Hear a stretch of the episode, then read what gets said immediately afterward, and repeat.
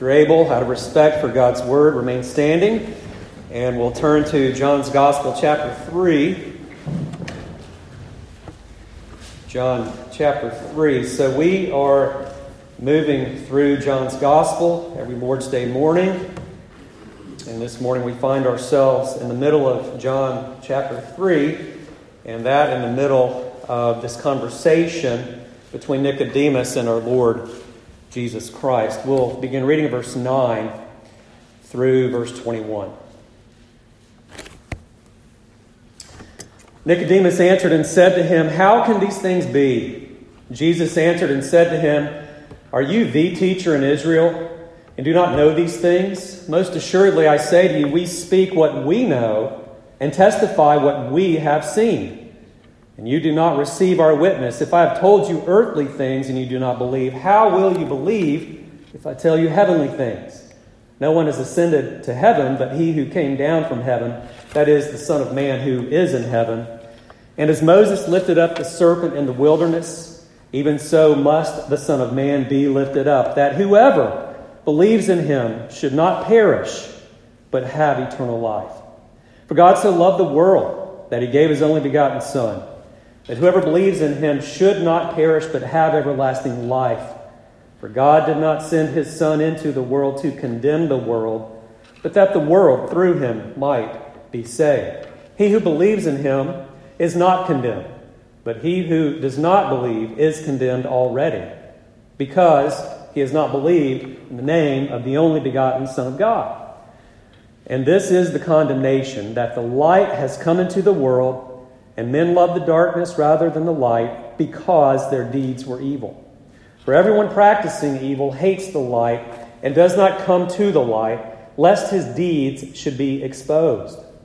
But he who does the truth comes to the light, that his deeds may be clearly seen, that they have been done in God. So the reading, let's pray. Lord, our strength our insight, our help comes from you. And if this text teaches anything, it is that our help comes from the Lord, and in particular, the Holy Spirit. So we pray for that work now, that you would give us eyes to see the wonderful things in your law and in your gospel, to love you and obey you and put these things into practice for your own glory. We pray in Christ's name. Amen. You may be seated. I don't know about you, but when I think of John 3:16, uh, there are several things that come to my mind. Uh, John 3:16 was the very first Bible verse that I memorized. I remember doing that probably in the third grade in Sunday school. Um, it's also one of the most, at least I think, one of the most publicized uh, verses uh, in our nation. I mean, who hasn't seen a major league baseball game or sporting event or a large crowd with the sign marked John 3:16. And perhaps it is one of if not the greatest verses in the Bible. But John 3:16 has a context. And so it's our job this morning to place it in that context and understand it there. And John chapter 3 is all about entrance into the kingdom of heaven, the kingdom of God how one enters the kingdom. Jesus has made that clear already to Nicodemus, one of the Pharisees who came to Jesus by night. And entrance into the kingdom is not as the Pharisees thought. Remember, they thought the kingdom of heaven would be this earthly, physical, political machine by which they were delivered from the hands of the Romans. So they were look, looking for such a Messiah or prince, a political deliverer and savior in that way. But the kingdom is a spiritual kingdom. And in order to enter that kingdom, in order to see it, Jesus says, verse 3, verse 5, and understand it, one must be what? Born again. So we've seen the doctrine of regeneration, that regeneration is necessary, and that entrance into the kingdom is all of grace, the grace of God. And so it begins with regeneration, being born again. Again, that's in verse 3. It's also in verse 5. And so last time we were in the middle of this conversation, it turns really into a monologue there in verse 10. Nicodemus in verse 9 is asked this question How can these things be? indicating that he misunderstood Jesus. So Jesus in verse 10 begins this dialogue or monologue. And uh, in that, he teaches us several characteristics about the message of the kingdom. It is of divine origin, it, it comes from God, it has to be revealed uh, through the prophets, through the prophet Jesus, even himself, by the Holy Spirit as well. And that this is nothing new. The message of the kingdom is nothing new. This was spoken about in the Old Testament. And so he referred back to Numbers 21, where that, there's that instance of the fiery serpents. And just as one of the serpents had to be, a bronze serpent had to be lifted up on a pole, and, and men to look at that serpent in order to be healed, so too, Jesus says in our text, must the Son of Man be lifted up in order to bring about healing and the forgiveness of sins. And so we learn here as to why Jesus has come. That Logos in verse 1 of chapter 1, in the beginning was the Word who was made flesh. Verse 14 of chapter 1, we learn why it is that he was made flesh. He had to take upon a human nature in order to go to Calvary and suffer the terrible death of the Roman cross in our place. And so, then, what does that death bring to those who believe, to those who look to Christ? Well, he tells us there in verse 15.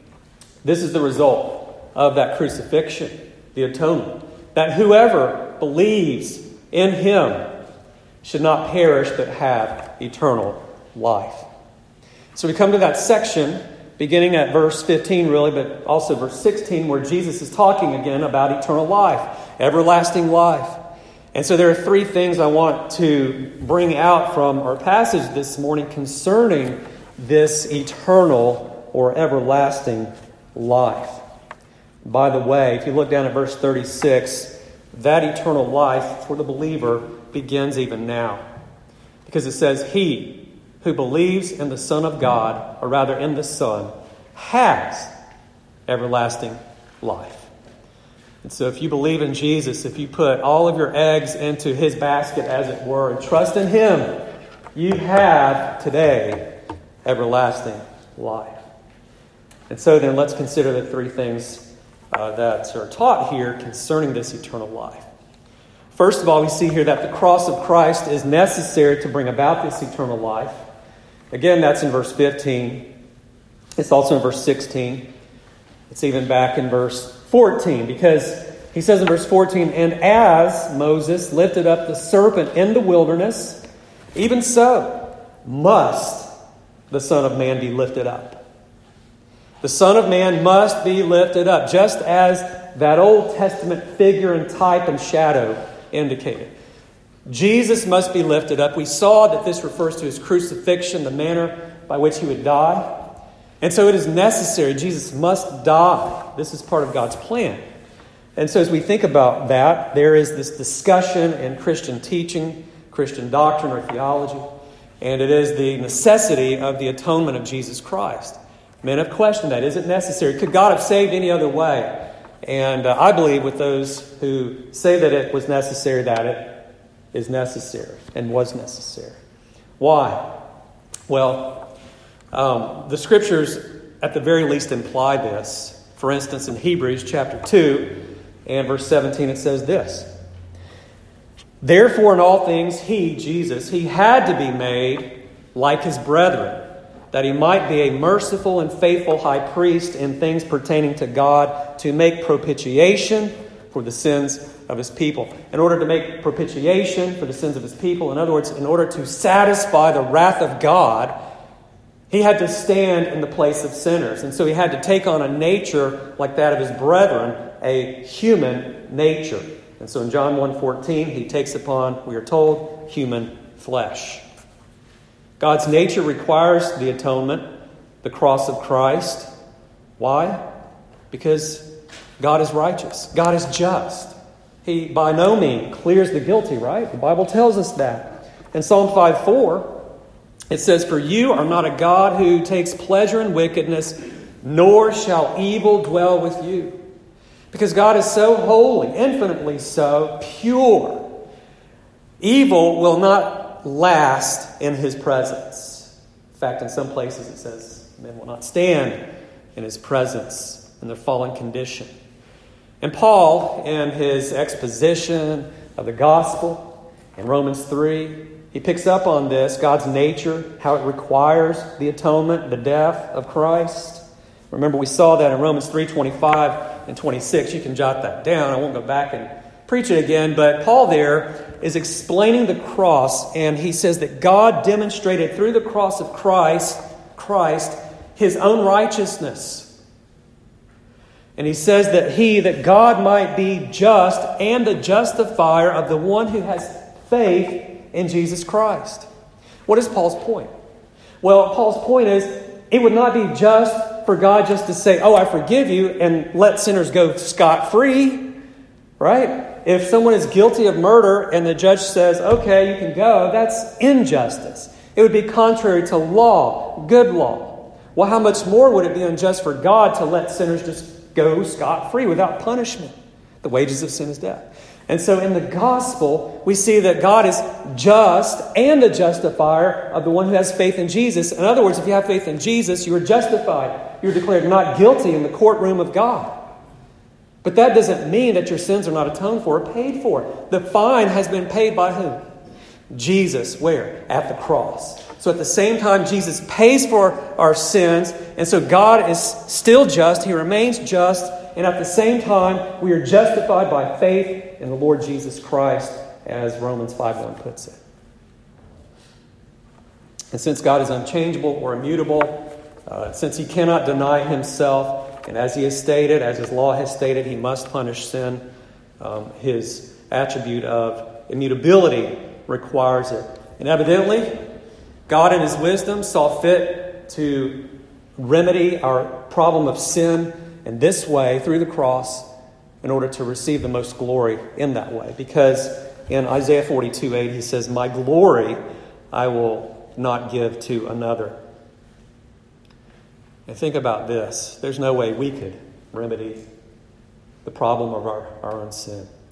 You know, Matthew 18, Jesus teaches this. When you think of Matthew 18, perhaps you think of church discipline. But after that, Jesus talks about forgiveness. And he talks about the unmerciful servant who would not forgive. And because he wouldn't forgive, he's cast into the chamber forever. But Jesus there paints this picture of us and of all humanity. We owe this debt to God, insurmountable debt that we could never pay. But he was forgiven that debt. And how did God forgive that debt? How is it possible? It's possible through the cross of Jesus Christ. And so, again, I just remind you of the centrality of the cross, of the shedding of blood by the Savior himself as the center of the gospel message. That's the center of it all. And so we see in this text concerning this everlasting life, this eternal life, that it is necessary um, or made possible through the cross of Christ. There's a second thing here about this eternal life. That's in verses 16 and 17. It's this this eternal life is rooted in God's love. It's rooted in the love of God.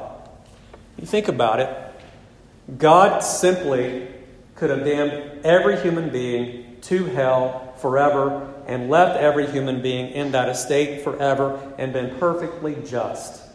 As we've already seen, it is part of God's holiness and righteousness and justice that He punishes sin. And the wages of sin is death, Romans 6.23. Our just fine, our just payment for sin is death and eternal death in hell forever.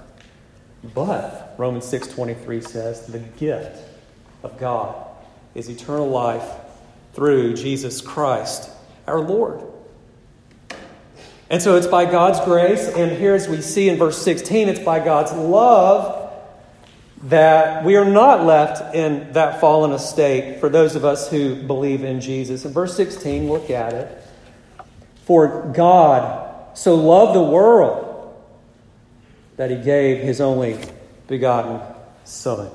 Notice when it says God loved the world, it's in the past tense. This is instructed to us. And that teaches us that the love of God is not earned by humans. That God has loved us before, as 2 Peter 1 9 says, before time began. Me put it another way. We've talked about regeneration, being born again. What did you have to do with your physical birth? Nothing. And what have you had to do with your spiritual birth? Nothing. We saw that it's the sovereign and free work of God, in particular, God the Holy Spirit. And so when we think about that, when we think about regeneration being totally the work of God, when we think about God having loved us before the foundation of the world, this teaches us again that it's His gracious love, it's not merited love.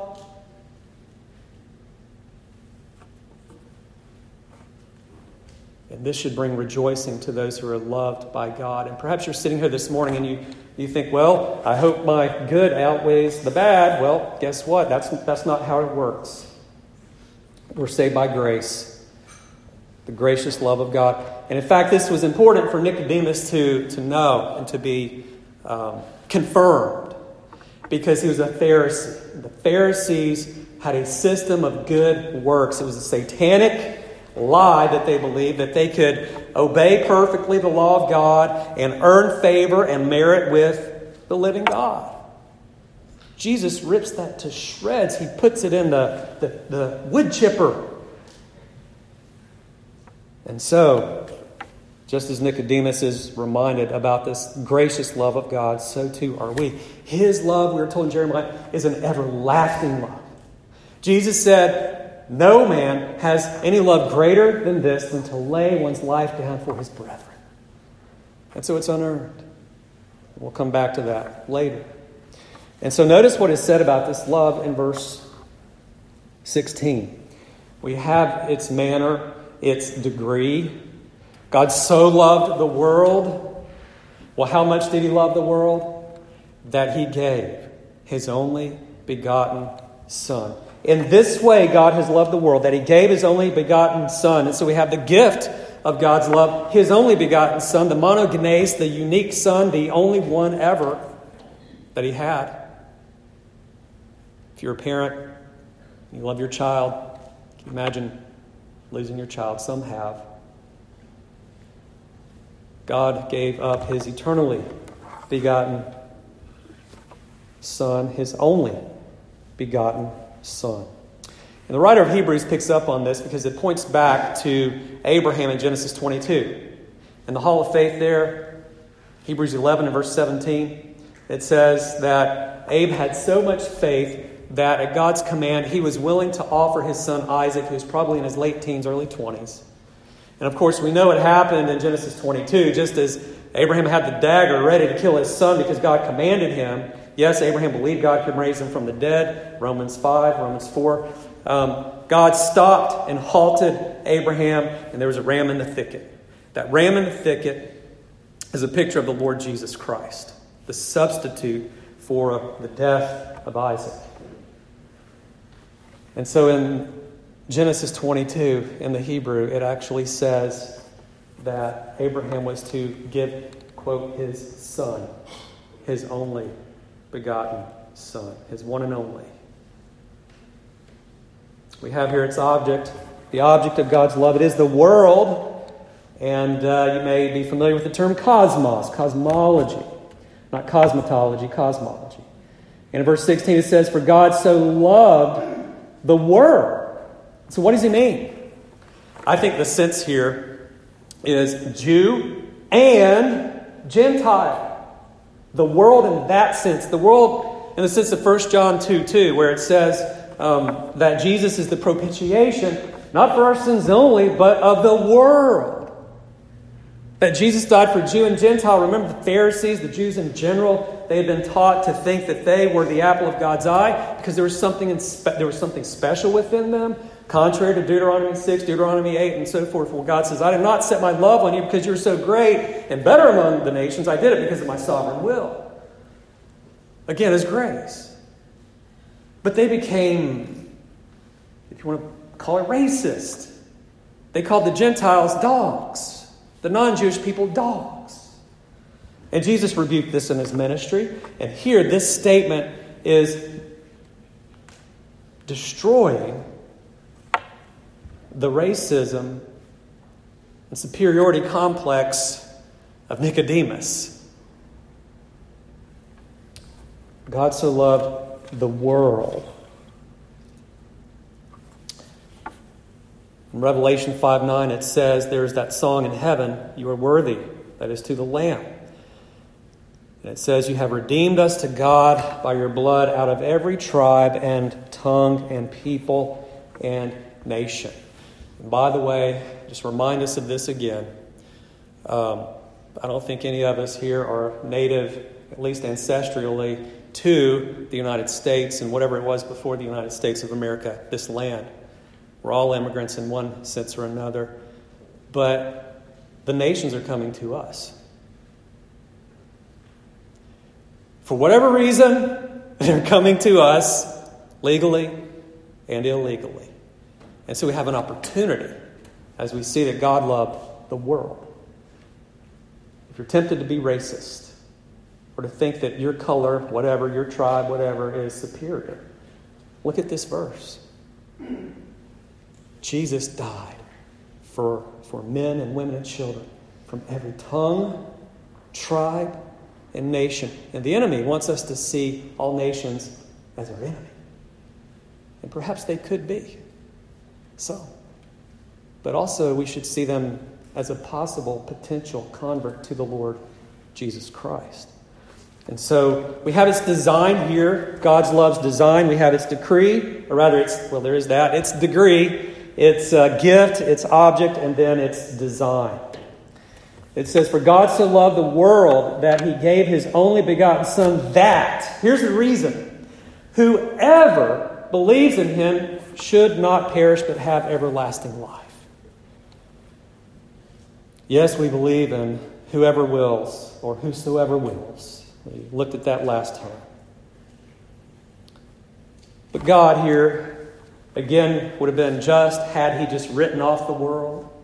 If He would have wadded up the paper and tossed it into the trash can and moved on, He would have been just in doing that, but He didn't. No, the design of God's love here is redemption. Think of an old house, this old house. It's, it's basically destroyed, it is being destroyed.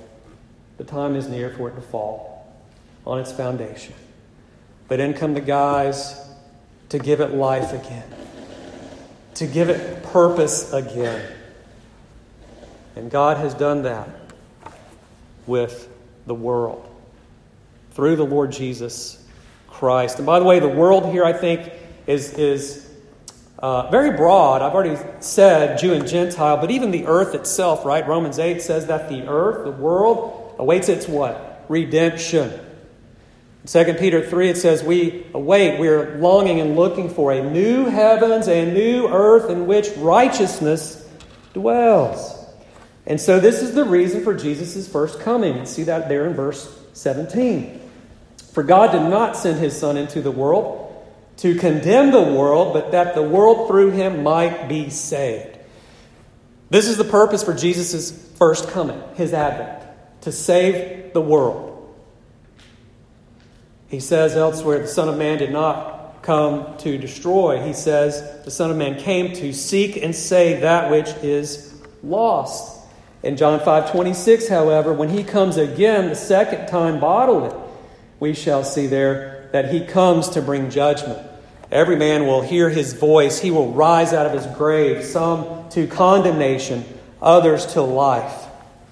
And so there is the judgment to come. But for his first coming, he came to bring the salvation and redemption that is offered only through the gospel of Christ.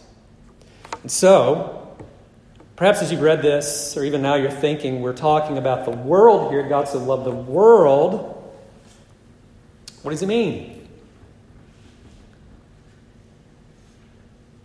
Does he mean that Jesus died for everyone? Well, we have to acknowledge in Matthew 121, Jesus' name means the Lord saves, and it says, You shall call his name Jesus for what? He shall save his people from their sins. In Ephesians 5, he lays his life down for his church. In John 10, he lays his life down for his sheep. We acknowledge that. And we have to see both sides of this coin that is before us here in Scripture. Some might be thinking, well, since it says the world, great, that means every person is going to be saved. Universalism. That's heresy. That's from hell. That's a doctrine of demons. And so we need to read on. Again, put John 3.16 in its context, and so let's do that. We see here then, concerning this eternal life, that the cross was necessary to bring it, and that it is rooted in the gracious love of God. Last, we see that faith in Christ is the condition needed to bring it, to receive it. Faith in the Lord, Lord Jesus Christ, is the condition necessary of receiving eternal life. Now, faith in Jesus Christ is not the grounds of our forgiveness and our salvation or justification. No, the person and work of Jesus Christ is our grounds. But the means by which, the instrument by which we receive this eternal life is by faith alone in Jesus Christ alone. I mean, Jesus hammers this. Um, what's Jesus talking about if you're just to survey the passage here, verse 3 and those afterwards? He's talking about the kingdom of God, the kingdom of God. He's talking about eternal life, everlasting life. Verse 17, being saved. And how do we receive it? He's hammering the necessity not only of regeneration, but of saving faith in Jesus. I mean, he says there in verse 11, you, Nicodemus, y'all really, it's plural, do not receive our witness. Verse 12, you do not believe. How can you believe? Verse 15, that whoever believes. Verse 16, whoever believes. Verse 18, for he who believes, he who does not believe, because he has not believed. You get the point. Is Jesus making a point? Yes. Saving faith is necessary in Jesus Christ in order to receive this eternal life. And so, we talked about saving faith. There are the three aspects of it knowledge, assent, and trust. We looked at that. This is one of the great slogans of the Protestant Reformation, sola fide. It's on the front of our bulletin for a reason. It's part of the gospel. Some had the knowledge of Christ, some assented kind of theoretically, mentally to Christ. That's there in verse 24 of chapter 2, chapter 2, verses 24 and 25. It says, But Jesus did not commit. Go back to verse 23. Now, when he was in Jerusalem at the Passover during the feast, many believed in his name when they saw the signs which he did. But Jesus did not commit himself to them because he knew all men and had no need that anyone should testify of man, for he knew what was in men. And so we see the, the necessity of faith in Jesus Christ in order to receive this eternal life. So let me ask a question. If eternal life is the consequence of faith alone in Jesus Christ, what are the consequences of unbelief in the gospel of Jesus Christ. Look at verse 18. He who believes in him is not condemned, but he who does not believe is condemned already because he has not believed in the name of the only begotten Son of God. Condemnation is what awaits every person who does not trust in Jesus Christ for forgiveness and salvation and eternal and everlasting life. Condemnation, again, is the opposite of justification.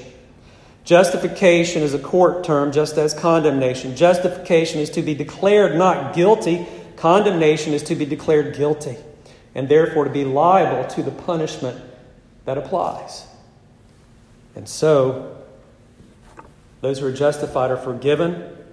Those who are condemned are liable to God's wrath and curse. As we see in the scriptures, liable to eternal damnation. As Jesus talked about so frequently, liable to hell itself, liable to the place where the worm never dies, liable to weeping and gnashing of teeth forever. Is that you? Or have you put your faith and trust in the Lord Jesus and called upon Him? And someone might ask, well, Kevin, if that's true, if, if it's only saving faith in the Lord Jesus that gets us eternal life, the free grace of God experienced, forgiveness of sins, then why don't all who hear the gospel flee to Christ? I mean, if it's that easy. Well, we could go back to the necessity of regeneration and the sovereignty of God. It is necessary to be born again before we believe. You cannot see the kingdom of God or of heaven unless you are born again. We could go there. That's not the whole picture, though. Look at verse 19 again. And this is the condemnation that the light has come into the world, and men love darkness rather than light because their deeds were evil. Why don't men come to Jesus Christ on their own? Because we're told they loved darkness rather than light because their deeds were evil. The light there is Jesus, I believe. John 1 4, in him was life and the light of men. And men do not come to Jesus because he is the light. And it says here, because their deeds were evil, is talking about depravity. Verse 20, for everyone practicing evil hates the light and does not come to the light, lest his deeds should be exposed. Lest his deeds be rebuked discovered, refuted. This is why men do not come to Jesus Christ. What's the issue here? What is Jesus dealing with? He's dealing with the issue of hypocrisy. Men love the darkness and in religious cultures and in the days of Nicodemus and the Pharisees and all of that, they had this pretty external, external uh, body which projected and signaled, quote, righteousness. But inside, as Jesus says in Matthew 23, they're, they're full of dead men's bones. And this is true of every man who has never come to Jesus Christ. It is true of all of us before we came to Jesus Christ. And in some respects, because we have remaining sin, we still play the hypocrite today. We don't want people to know that we're fragile and broken and dirty on the inside. But that's not the disposition of the Christian as we'll see here in a moment. So Jesus is dealing with their hypocrisy. If you look at verse 21, he says, But he who does the truth comes to the light, that his deeds may be clearly seen, that they have been done in God. So he who does the truth, he who believes the truth, who practices the truth, who comes to the gospel, who comes to Jesus Christ, comes to the light, he does so that his deeds may be clearly seen, that they've been done in God. That is by the power of God, by the power of the Holy Spirit, the fruit of the Spirit in the child of God's life. The disposition of the Christian is that in Psalm 139, where David prays in Psalm 139 23 Search me, O God, know me, know my heart, try me and know my anxieties and see if there is any wicked way in me and lead me into the way everlasting. Again, Jesus knows all things. John 2:25. He knows our hearts. It's like this last week, some of you know, I spent the week digging holes in my front yard.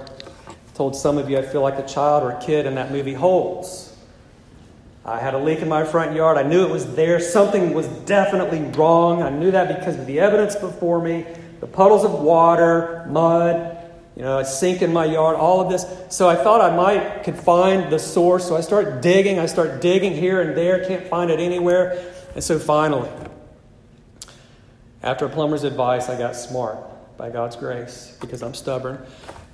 I called a leak detection company. And this guy came out and in less than an hour, he found it. He had his, his tools, his sonic device, his earphones, and he probed here, he probed there, and, and finally he found it. And He found it so that he was actually tapping on the cracked pipe. The cracked pipe. And there was the leak. And so I said to him, Come on, let's get the shovel. Let's dig. Let's find it. Let's get to the source of this problem. I hate it. Let's get rid of this mess. And you see, the Christian looks to Christ and he says, I can't, I can't even know my own heart. What's under the surface? Shine the light of your word, the light of your gospel into my heart. Come and fix me, repair me. Let's get rid of this mess. And that's an ongoing prayer. And so, as Christians, we begin that process of sanctification. As we saw few weeks ago, when we come to Christ, we are positionally sanctified, and all of our sins are washed away. We are guilt free because of Christ, but sin leaves a stain and we have the pollution of sin. And so God comes into our lives through His Word, through His gospel, by His Spirit. He begins cleaning up our lives. That's a lifelong process, by the way. So we're not perfect, but this is the disposition of the true Christian. So, as we work our way through this passage, let me make quickly four concluding applications. Number one, when we present the gospel of Jesus Christ, we must present the whole story.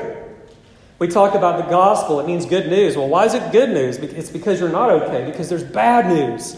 So we have to tell and declare and preach the whole counsel of God that men are sinners, that we all were sinners. As Christians, yes, we still sin, but our sins have been forgiven through Jesus Christ. It's unpleasant, it's hard, it will cost you friendships. Perhaps it will, as Jesus has already said, will cost you family members. Well, what do you treasure more? Eternal life and full restored communion and fellowship with God, or a temporary earthly physical relationship? That's the choice you have to make. Jesus calls us to it. Doesn't mean we're jerks, but it means we tell the truth. And then, second, in order to receive eternal life, one must put his faith in the Lord Jesus Christ. Again, you come to Christ as the empty beggar, or the beggar with an empty hand, and you say to him, I, I have nothing to offer, but I know you do. And if you're willing, you can save me, just like they do in the Gospels. Third, well, in line with that, in order to receive eternal life, one must believe in Jesus, let me say this or ask this question What is it that one must have done to, been, to be condemned and go to hell? Nothing. Nothing. Don't believe, and you'll go to hell. Third, biblical love is not mere desire, it is not merely a feeling or an affection. No, we're talking about divine agape love. For God so loved the world that he gave his only begotten Son. True biblical godly love is action. It's action. For God so loved the world that he gave his only begotten Son. Paul expounds upon this in 1 Corinthians 13. Love is what? Patient. Love is what? Kind. Think about this. Um, we are commanded to love our neighbors as ourselves. In fact, that's the second greatest commandment. Your neighbor may not be lovable, but you are to exercise love towards your neighbor. We didn't deserve God's love. No one does. And yet we're to mimic God's love, we are told elsewhere in Scripture. If you apply this to your marriage, guess what? This will be so helpful to you. You look at your spouse, you say, Well, uh, she's not the most lovable. She's done this. She did this. She said this. She won't do this. Or look at the way he, leaves, he leaves his pants on the floor. He leaves his toothbrush on the counter. He never can put his dishes in the dishwasher. I'm sick and tired of him. He's the most unlovable person I've ever seen. Well, guess what? We are called husbands, Ephesians 5, to love our wives as Christ loved the church. And how has Christ loved the church? Romans 5 8 tells us how God loved the church. It says there in Romans 8 5 8, but God demonstrates his own love toward, uh, towards us, and that while we were yet sinners, Christ died for us. So exercise true love, not the love that seeks to get something back in return. Fourth, delight in the immeasurable, unmerited, unchanging love of God. What a great source of assurance for Christians. I mean, after you figure it out, okay, this is the gospel, these are the basics of the gospel, ask yourself the question how do I know? Okay, I, do I have saving faith? Yeah, I, I, do trust, I'm trusting. But sometimes you're, you're tempted, aren't you, to think, well, I, I've done this. Surely God doesn't love me. God loved you before you came into existence on this earth. And that teaches us that it's all grace. Nothing can separate us from the love of God, which is in Christ Jesus, our Lord. And in Romans 5 8, it says, And that while we were still sinners, Christ died for us. 1 John 4 10 and 11. The apostle makes this point there. He says, And love consists in this, not that we loved God, but that he loved us and sent his Son as the atoning sacrifice for our sins. Beloved, if God so loved us, we also ought to love one another. As you think about this divine love of God, we are called to show that same love to one another in the church of Jesus Christ. There are some people who are easy to love. I love that person. That person always has a smile on his face, her face. They're always cheerful. They're so welcoming. And then there's that person you try, you try to avoid. There's not a qualification here. It just says one another. And so, beloved, as we think about that this morning, let us love one another as God has loved us. Amen. Let's pray. Dear Father in heaven, we truly are overwhelmed that you would love us. For we know without you we are rebellious, we are dark, filthy, unlovable, rancid, hellbound. Rightfully so. Oh, but you so loved us that you sent your Son. And we pray that we, like John the Apostle, would be overwhelmed by that love and that that would manifest itself in our lives daily. We pray in Jesus' name. Amen.